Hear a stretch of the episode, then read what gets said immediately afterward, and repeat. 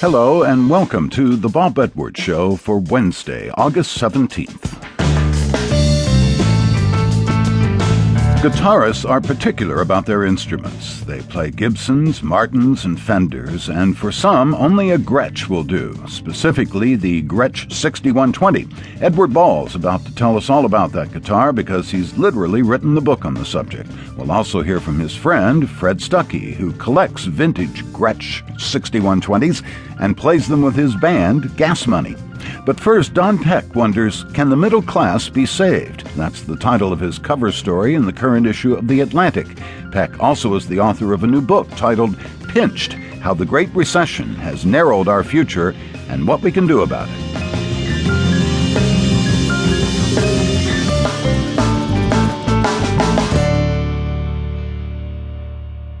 Don Peck covers the economy and American society for The Atlantic magazine.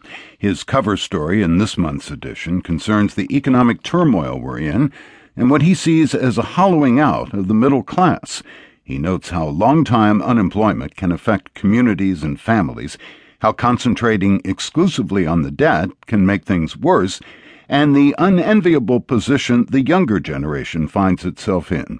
And to top it all off, Don Peck says we haven't really recovered from the last recession yet each recession since the early 80s has lasted longer and longer as far as, as its effect on employment.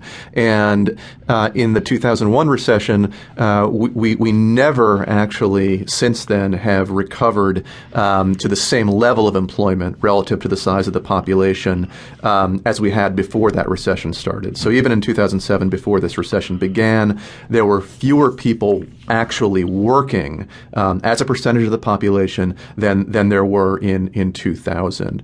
And and I think one reason for that is um, you know companies have begun to use recessions um, as uh, uh, an opportunity to restructure operations. So they don't just lay people off anymore; they permanently eliminate jobs. And um, you know one thing we saw in the 2001 recession, and and even more aggressively in this recent recession is a lot of jobs, you know, usurped by technology, moved overseas and a lot of people as a result who need to find you know new industries new careers. That takes time.